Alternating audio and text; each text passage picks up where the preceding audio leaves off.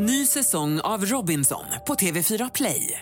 Hetta, storm, hunger. Det har hela tiden varit en kamp. Nu är det blod och tårar. Fan, händer just det. Detta är inte okej. Robinson 2024, nu fucking kör vi. Streama söndag på TV4 Play.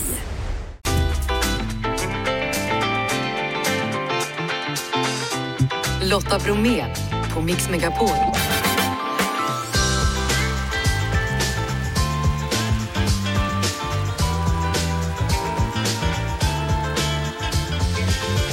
Hallå där och varmt välkommen in i vår studio med dagens onsdagsmix.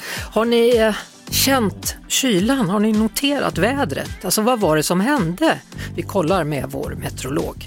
Carin Hjulström, hon släpper den fjärde boken i sin serie om Säbyholms gröna fingrar. Och den heter Med döden som gäst och utspelar sig bland annat i Tanzania. Hon dyker upp efter klockan 17. Och så premiärspelar vi Magnus Carlssons och Linda Bengtzings nya singel. Och så firar vi såklart 17 maj, Norges nationaldag. Och det gör vi tillsammans med Runar som alldeles nyss släpps ur fängelset. Hörrni, nu kör vi. Mycket ska hända under dagens sändning, bland annat då ett firande av 17 maj tillsammans med Runar Søgaard. Men vi ska också få tjuvlyssna på en låt. Magnus Carlsson, välkommen till Mix Megapol. Tack så jättemycket. Aktuell då med en schlagerturné, fast nu har ni gjort sista föreställningen, du och Linda Bengtzing, för den här gången. På sätt och vis, ja. Vi pausar lite över sommaren, men sen kickar den igång på höstkanten igen. Men du måste berätta, vilken succé det har varit. Det var helt galet, och det bästa betyget vi kunde få, det var när folk kom in efter och sa: jag har jobbat i den här branschen i 40 år, jag har aldrig sett något liknande. Nej. Folk var helt galna, fast på ett positivt sätt, men de var väldigt galna, hoppade, studsade, sjöng. Det var precis det vi hade, liksom, vi hade knappt vågat drömma om det.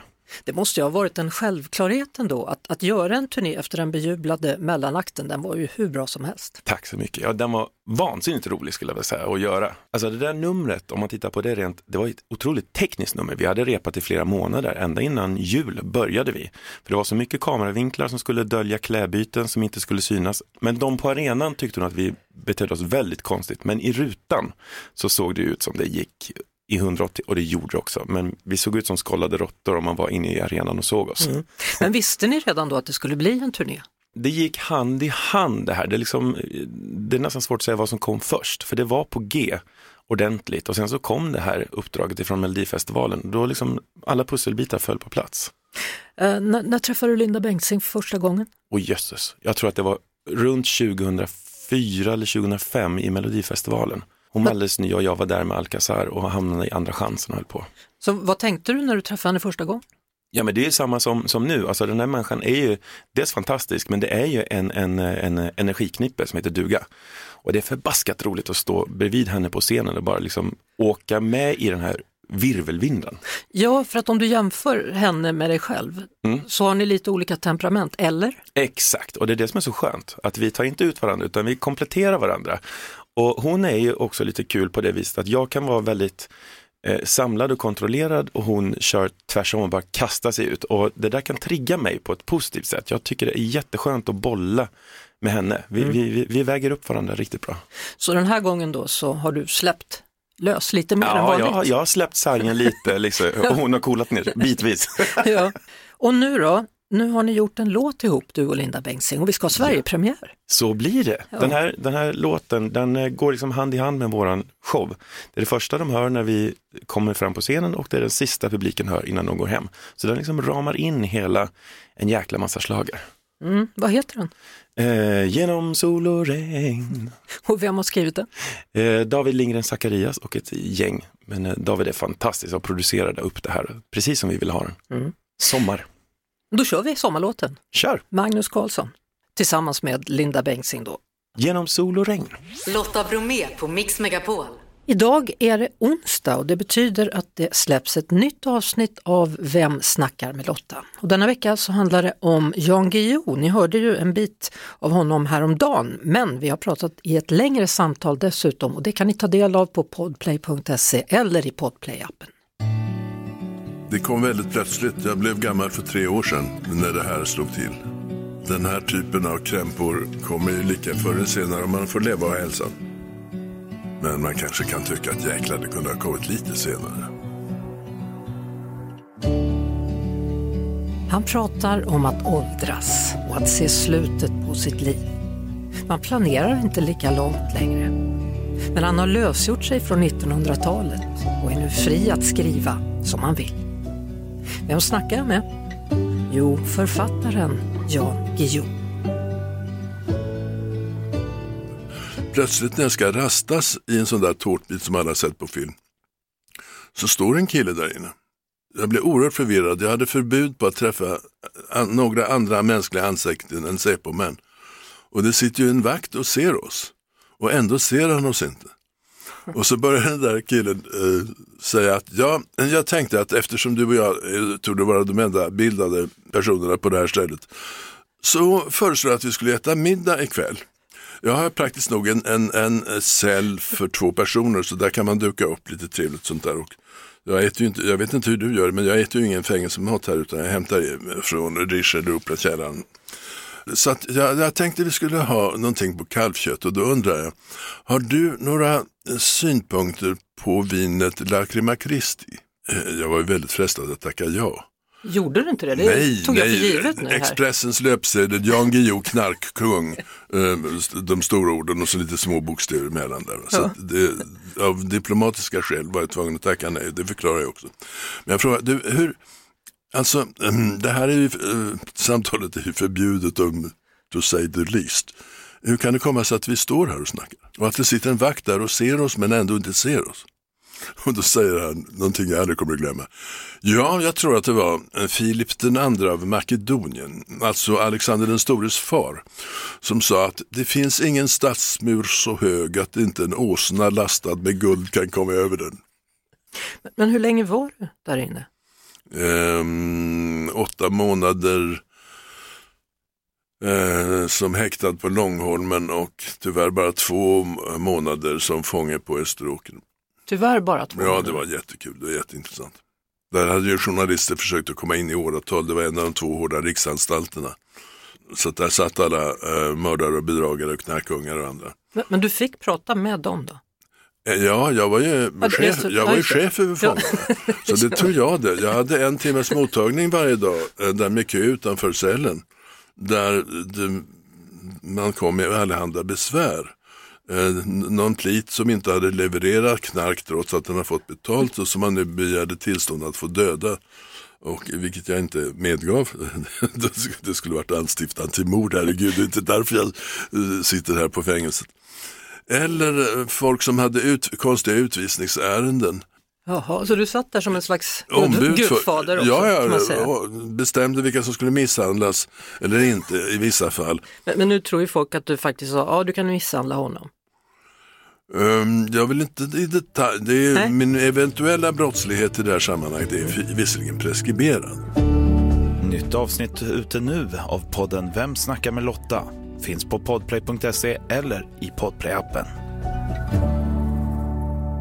Jag har säkert konstaterat att någonting har hänt med vädret och man undrar ju vad är det frågan om? Det ska till och med bli snö på sina håll i Sverige denna dag. Josefin Kvarnesjö Bergstedt är meteorolog på Stormgeo och det har blivit dags att kolla in Kristi himmelfärdsvädret. Hallå där Josefin, vad är det som har hänt?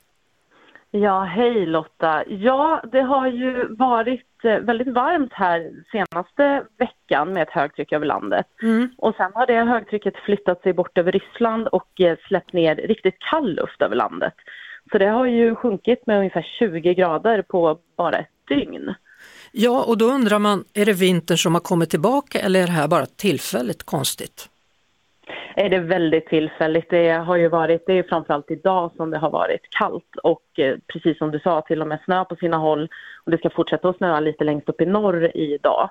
Men sen så är det ju glädjande besked här inför långhelgen för värmen kommer att komma tillbaka.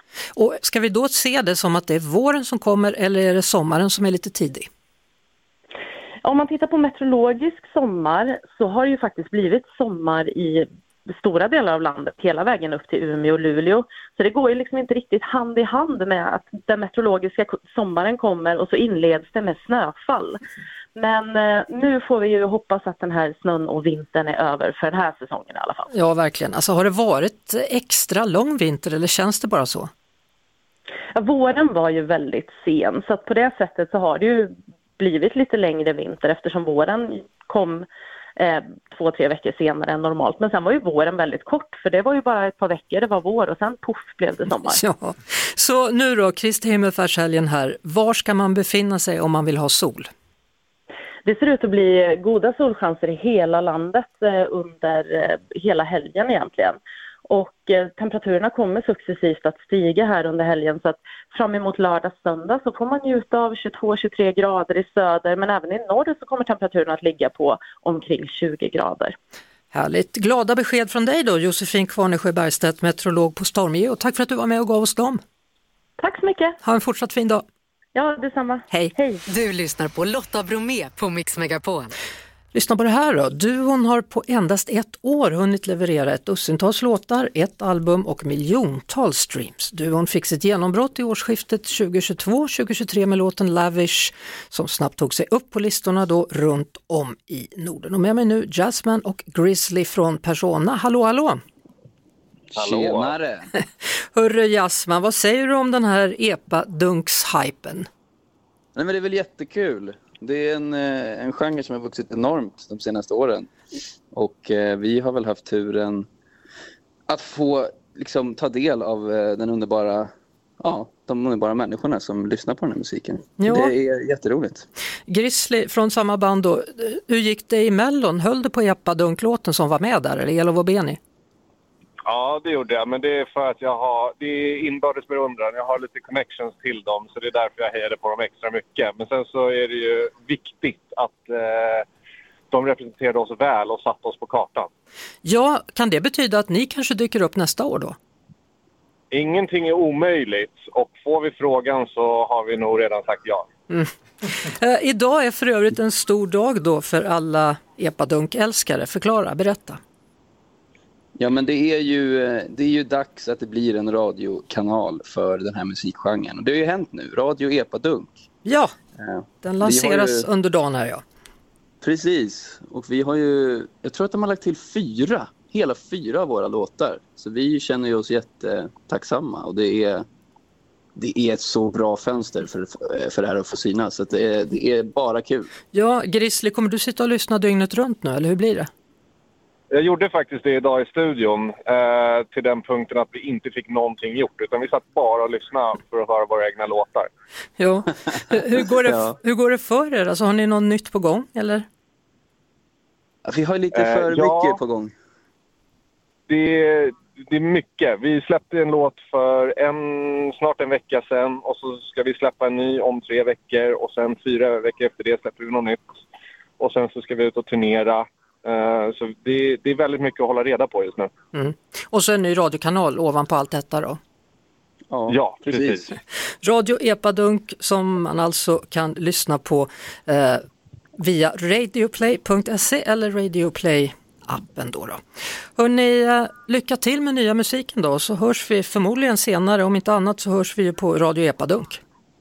Ja, men det låter jättebra. Ha en fortsatt bra helg, hörrni. Tack detsamma. Detsamma. Hej! Som ni vet så är det den 17 maj. Det betyder att vi har lagt ut en liten fråga här på Mix Megapols Instagram. Vi har några frågor. Vad betyder ordet på svenska? Är ni med nu då? Morsom? Betyder det ömtålig, farlig eller lustig? Yes, helt rätt om du svarade lustig. Vi går på nästa fråga då. Vad betyder ordet på svenska? Rumpetroll? Är det trollunge? Är det grodyngel? Eller är det rumpnisse? Det är grodyngel. Och det var faktiskt de flesta som hade svarat rätt på den frågan. Jag är inte så jättesäker på att jag hade svarat rätt. Och den sista frågan då. Snor, vad betyder det ordet på svenska? Snor. Att det är snor, att det är snöre eller att det är gegga. Rätt svar var snöre. I vår nästa timma då firar vi 17 maj ihop med Runar Søgaard, och så kommer Carin Hjulström. Lotta Bromé och den perfekta mixen på Mix Megapol. Jag heter Lotta Bromé och hälsar nu Carin Hjulström välkommen. Tackar. Som du beskriver själv, du har gått från journalist till programledare till författare och nu är du aktuell med en ny bok då i serien Säbyholms gröna fingrar. Saknar du radio och tv? Inte så mycket tv faktiskt, men radio. Jag sände ju P4 Extra under flera år, alternerade med Erik Blix på helgerna från Göteborg. Det är ju ett härligt medium alltså. Så jag blir lite sugen nu när jag kommer in i din studio här igen. Ja, jag förstår det. Vi ska snart prata då om Siris nya äventyr, men jag tänkte att ska vi värma upp dig med lite snabba frågor? Kan det vara något? Jösses, hjälp! Ja, då kommer de. Den första, Stockholm eller Göteborg? Ja, men kom igen, så kan man inte fråga. Så frågar man. Det var fegt. Det var fegt, Karin. Programledare eller författare? Författare. Och där kom det. Där kom det. Ja. Ljudbok, pocket eller inbundet? Ljudbok. Läser du in dina böcker själv? Nej, de läser Gunilla Nyrosin som är min pappas fru. Nu är han ju borta, men hon har läst in mina i den här Säbyholm-serien. Blir du aldrig sugen själv på att läsa in dina böcker? Jag har faktiskt läst in några. Jag läste in en barnbok och en bok som jag skrev med min pappa. Så jo, jag är sugen. Jag kan absolut tänka mig att läsa in fler böcker nu, men inte i den här serien för det gör Gunilla så bra. Öppet hav eller öppna ängar? Öppna ängar. Näringsliv eller skrivarliv? Skrivarliv. Feelgood eller mysdeckare? Mysdeckare just nu. Vad tycker du? Hur skulle du beskriva dina böcker, din serie? När jag började på den här serien så visste ju inte jag att det ens fanns något som hette cozy crime eller mysdeckare, för den genren fanns inte i Sverige. Utan jag bara fick för mig att jag skulle skriva någonting som kändes ganska tidlöst, som var väldigt inspirerat av någon slags, eller som var någon slags Agatha Christie 2.0, en slags modern Agatha Christie, samtidigt med lite grann ett anstycke av det här, jag vet inte om du kommer ihåg, Damernas detektivbyrå av Alexander McCall Smith, och sen är det ju väldigt många som är förtjusta i Morden och Midsummer. Och jag ville att det skulle kännas tidlöst, lite gammaldags, men samtidigt inte, ska man säga, irrelevant för den tid vi lever i. Men att man skulle ha, det skulle vara närmare mellan människorna, det skulle inte kännas så dystopiskt och liksom att allt är för sent och du vet uppfläkta kvinnolik och, utan enklare mord, alltså mer att någon ligger i ett dike typ. Ja, och inte är styckad. Och inte är styckad, nej, inga seriemördare, inga våldtagna småbarn. Skönt för oss. Alldeles strax ska vi prata vidare då med Carin Hjulström, aktuell med boken Med döden som gäst i serien Säbyholms gröna fingrar. Och då kommer du kan få förbereda dig, ställa frågan om det är så att det du upplever i ditt verkliga liv är det som hamnar i böckerna. Cornelia Jacobs med Hold Me Closer. Cornelia som var med i programmet igår och berättade om sin Europaturné som alltså startade igår i London. Lotta Bromé heter jag, du lyssnar på Mix Megapol och det är Carin Hjulström som är gäst i detta nu aktuell med en ny bok. Jag bara tänkte på Cornelia där, du har ju lett Melodifestivalen en gång i tiden. Jajamensan. Hur var det? Och det var underbart och alldeles förskräckligt eftersom det värsta hände, nämligen att hela sändningen fick jätteproblem när Nackamasten var bombhotad och hela sändningen bröt, så det var liksom, och dessutom gick hela poängräkningssystemet sönder mitt under sändning. Var det därför som Carola inte vann, som hon borde ha gjort enligt Magnus Carlsson? Jag vet inte, men nog 17 var det en otroligt speciell sändning. Ja, hur kände du dig då där du stod? Liksom, här är inga poängsystem, här funkar inget. Jag försvann, det var svartruta. Carola, ska hon få sjunga om eller hur blir det? Svartruta blev det ju aldrig, men det som var det mest liksom märkliga, det var ju att man skulle jobba med datorer för första gången. Men det var ingen som hade liksom tänkt på att tänk om någon matar in fel siffror, då går det inte att backa. 1990 är det, va? Ja, så var det. Men nu i efterhand så får jag ju ändå tänka att det är en av de Melodifestivaler som folk minns. Ja, men det gör man ju, för man sa ju också att det var ett terrorattack eller liksom någonting menat mot Carola. Då. Och dessutom var det 5,8 miljoner som tittade. Alltså den tittningen har man inte idag. Nej, så är det inte längre. Men om man räknar ihop alla deltävlingar så kanske man kommer upp i samma summa. Du, nya boken då. Jag sa innan låten här, Karin, att... Är det så att det du är med om låter du boken handla om? Inte alls, det stämmer faktiskt absolut inte. Däremot var det ju så att jag hamnade i Säbyholm när jag flyttade till Stockholm för 6 år sedan.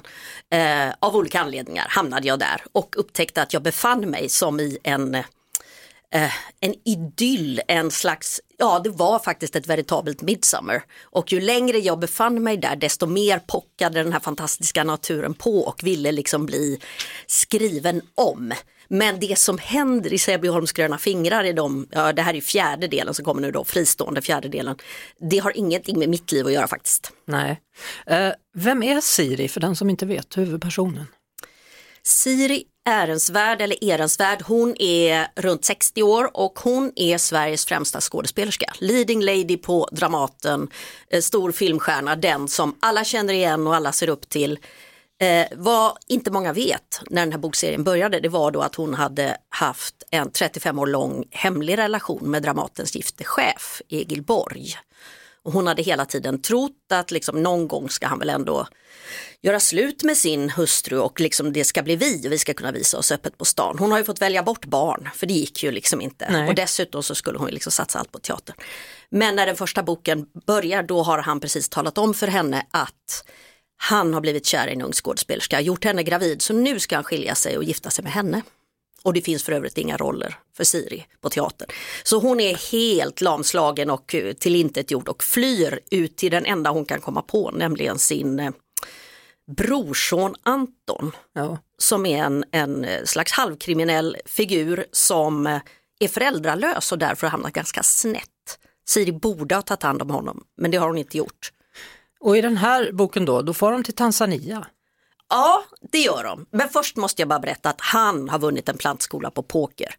Så i första boken så drar de igång den här plantskolan. Två trasiga individer startar en plantskola.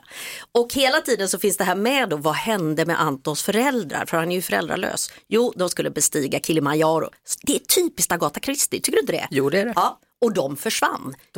Ingen vet vad som hände och i den här boken får vi veta det.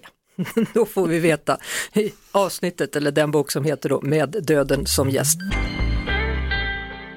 Siri, huvudpersonen, när du började skriva om det här så sa du att läsarna får bestämma om det blir en fortsättning eller inte. Och det verkar de ha bestämt åt dig då, eftersom det här är bok 4. Ja, men jag vet inte om jag har varit med om någon liknande, liksom att det bara sög tag sådär. Att man kände att det fäste hos läsarna med en gång.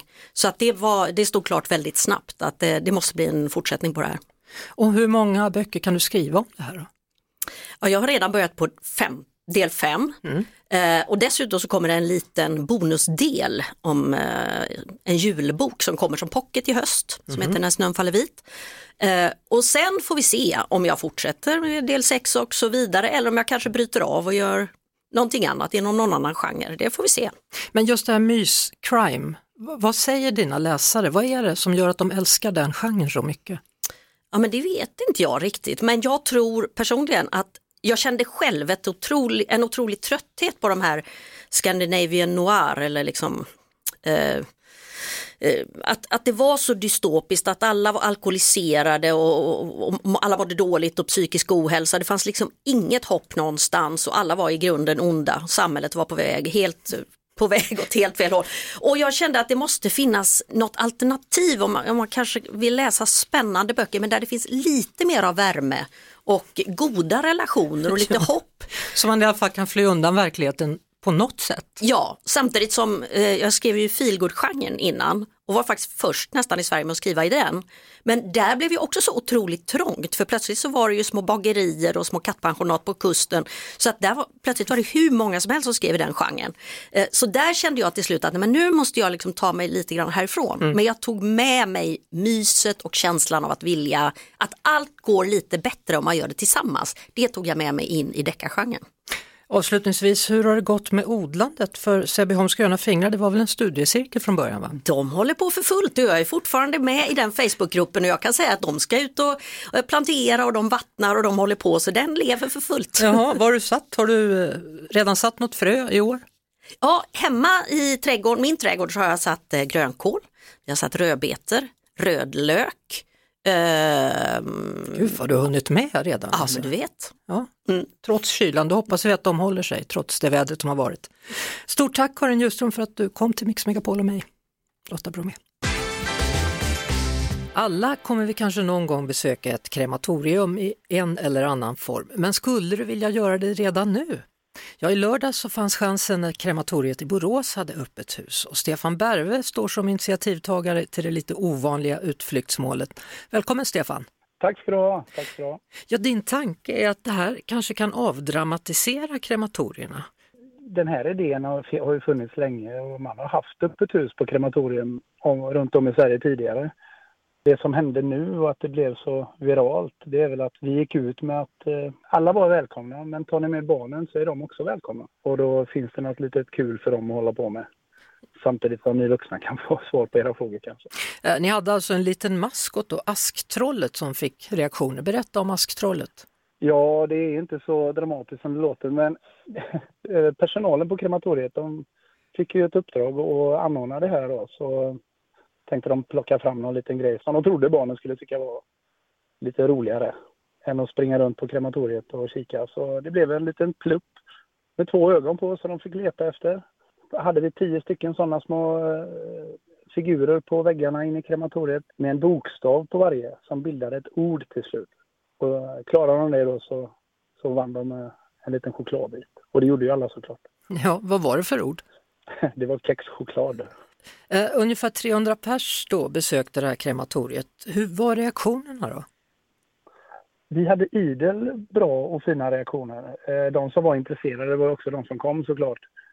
Vi hade ingen som var där i ett annat syfte på det sättet. Så vi fick en riktigt fin dag och vi var jätteöverraskade att det kom så många. Av de här så var det väl kanske ett 60-tal barn också som var med då. Vissa hade ju missuppfattat att det var barnens dag, men vi har inget sånt på krematoriet utan det var en allmänhetens dag. Ja. Det har ju skrivits mycket om det här. Tycker du att massmedia har missförstått själva idén? Måste jag nog säga. Idén från början var ett öppet hus för allmänheten. Barnen var också välkomna om det var så. Så att det var inte tvärtom. Barnens dag, ta med era föräldrar och kom. Är det här, kan man säga, egentligen ett led i att avdramatisera det här med döden? För vi är ganska rädda för det i Sverige. Ja, men vi är ju det. Och jag vet, alltså, det är väl klart att det kan kännas lite läskigt att vi bara finns en kort stund där på jorden. Men det finns ju andra kulturer som, de firar ju livet när någon går bort. Till exempel, vi sörjer den som går bort. Och det finns mängder med olika varianter. Och jag tror att vi är lite rädda för det här okända. Vi ska väl också säga då att ni hade inte igång ugnarna och frysarna var stängda när det var människor på plats. Nej, vi jobbar ju med värdighet och respekt och vi tänkte att ska vi visa upp vår verksamhet på ett schysst sätt där alla kan känna att det är inte så farligt att vara här.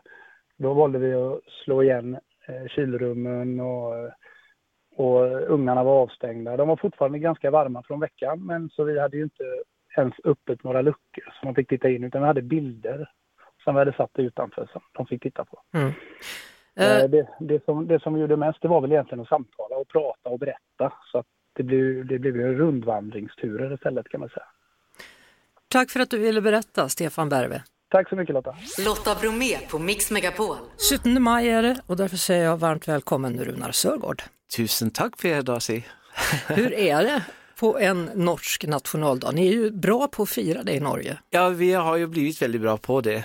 Nej, men för egen del så har det nästan varje år varit som så att när jag vaknar på morgonen så vaknar jag till ja, vi älskar i skallen, i huvudet. Så att det är en speciell dag och det är ju såklart någonting som vi norrmän är kända för. Och som blir än viktigare också när man då har barn och har blivit förälder, så vill man ju ge den traditionen vidare såklart. Det är ju ingen hemlighet att du precis har kommit ut från fängelset då. Nej, precis. Hur firade du där inne? Det var inte så mycket att fira om man säger så.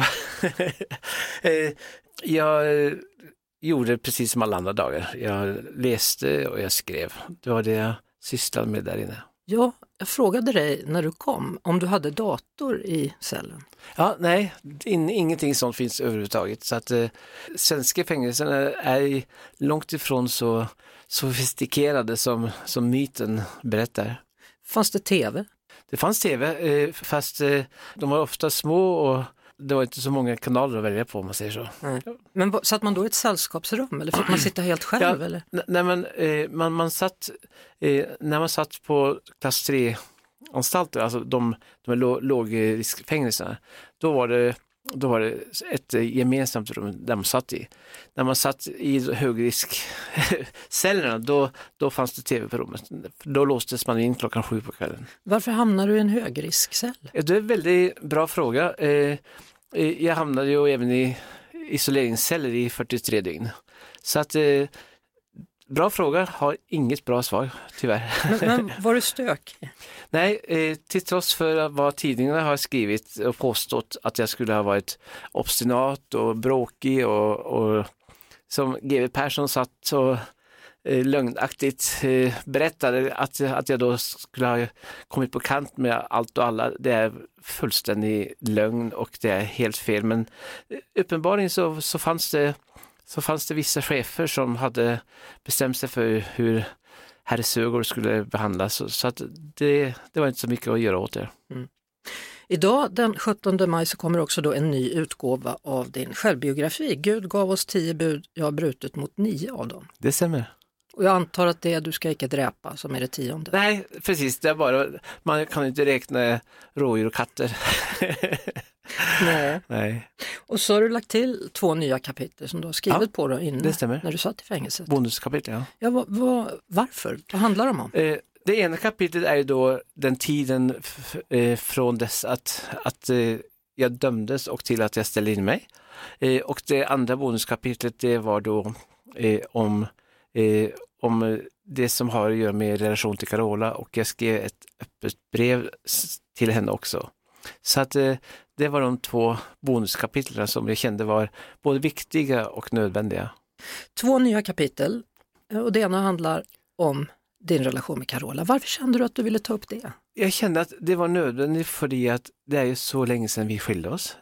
Det är ju 23 år faktiskt. Det tar liksom aldrig slut när det gäller liksom både insinueringar, när det gäller liksom anklagelser, när det gäller felaktiga saker som sägs. Och jag kände att det har varit så mycket och utpysande av utspel från hennes sida, så att jag kände att jag ville göra mitt yttersta och mitt sista försök på att försöka få ett slut på det. Dels på grund av den otroligt onödiga typ av relation eller icke-relation som det här ju självklart innebär. Men sen har vi ju en fantastisk ögonsten som jag kallar honom, vår Amadeus, som jag tycker inte att det är schysst, och jag tycker att också att det är ovärdigt att ha en sån bizarr situation där det hela tiden liksom läcker ut saker och ting och anklagelser och beskyllningar. Så att jag tänkte att nej, nu ska jag försöka och liksom lägga alla korten på bordet och sen försonas och förlåta. Det går inte att ta det med henne personligen då? Det har jag försökt i åratal. Så nu lämnar du det då? Ja, nu lämnar jag det. Nu är det bara... Nu har jag gjort allt vad man kan, och sen så får man gå vidare, och så får jag hoppas att hon också någonstans kan klara av det också. Varför ska man läsa din självbiografi, tycker du? Jag har haft ett otroligt innehållsrikt liv. Det har varit fantastiska år. Sen det här som jag också säger, att det är liksom första halvleken i mitt liv. Det har varit allt ifrån massa dramatik. Det har kraschat flygplan, bilar, tågkrasch, hästkrasch, båtkrasch, motorcykelkrasch. Jag har kraschat allt som går att krascha. Och jag är fortfarande här. Jag är fortfarande kvar. Och det är man ju tacksam för. Men jag försöker också dela med mig av olika insikter. Jag kände att det var liksom en viktig bakgrund och information också för de som inte känner mig. Att förstå hur jag är, hur jag tänker, hur jag resonerar, vart jag kommer ifrån, vart jag är på vägen någonstans. Runar, kul att du kom förbi, och glad 17 maj. Tusen tack. Du lyssnar på Lotta Bromé på Mix Megapol. 17 maj, topp 5 med Runar, norska grejer. Nummer 5. På 5:e plats så är det norska godiset. Trojka och quicklunch. De är otroligt goda. Och sen quicklunch har vi alltid när vi är ute och går på tur. Aldrig sur. Det står det till och med på omslaget. Så det är fantastiskt. Nummer 4. Peppes pizza. Jag kan faktiskt åka liksom till Norge bara för att äta Peppes pizza. Den är fantastisk. Den skiljer sig från de svenska pizzorna. Den är stor, det är en speciell konsistens i den, och den är helt magisk. Den är helt fantastisk. Så att Peppers pizza får bara 4. Nummer 3. Plats nummer 3 så är det min tante Ernas kransekaka. Kransekaka är en norsk skapelse, mandelmassa. Otroligt god. Så att den får jag tillskicka mig med jämna mellanrum. Så det är jag tacksam för. Nummer 2. Plats nummer 2 är ju norrmännen. Den fantastiska attityden, mentaliteten, spontaniteten. De är ofta väldigt glada. Och det är väldigt roligt att umgås med norrmän. Vi skrattar mycket och vi har väldigt kul. Nummer 1. Plats nummer 1 är den norska naturen och speciellt då fjordarna. På min mammas sida så är jag från Nordfjord. Norska fjordarna är helt fantastiska, magiska och majestätiska berg och som omsluter dem. Och sen så kristall, turkosvatten. Så att den norska naturen, den är helt fantastisk. Ett poddtips från Podplay. I Fallen jag aldrig glömmer djupdyker Hasse Aro i arbetet bakom några av Sveriges mest uppseendeväckande brottsutredningar. Går vi in med hemlig telefonavlyssning och då upplever vi att vi får en total förändring av hans beteende. Vad är det som händer nu? Vem är det som läcker? Och så säger han att jag är kriminell, jag har varit kriminell i hela mitt liv. Men att mörda ett barn, där går min gräns. Nya säsongen av Fallen jag aldrig glömmer på Podplay.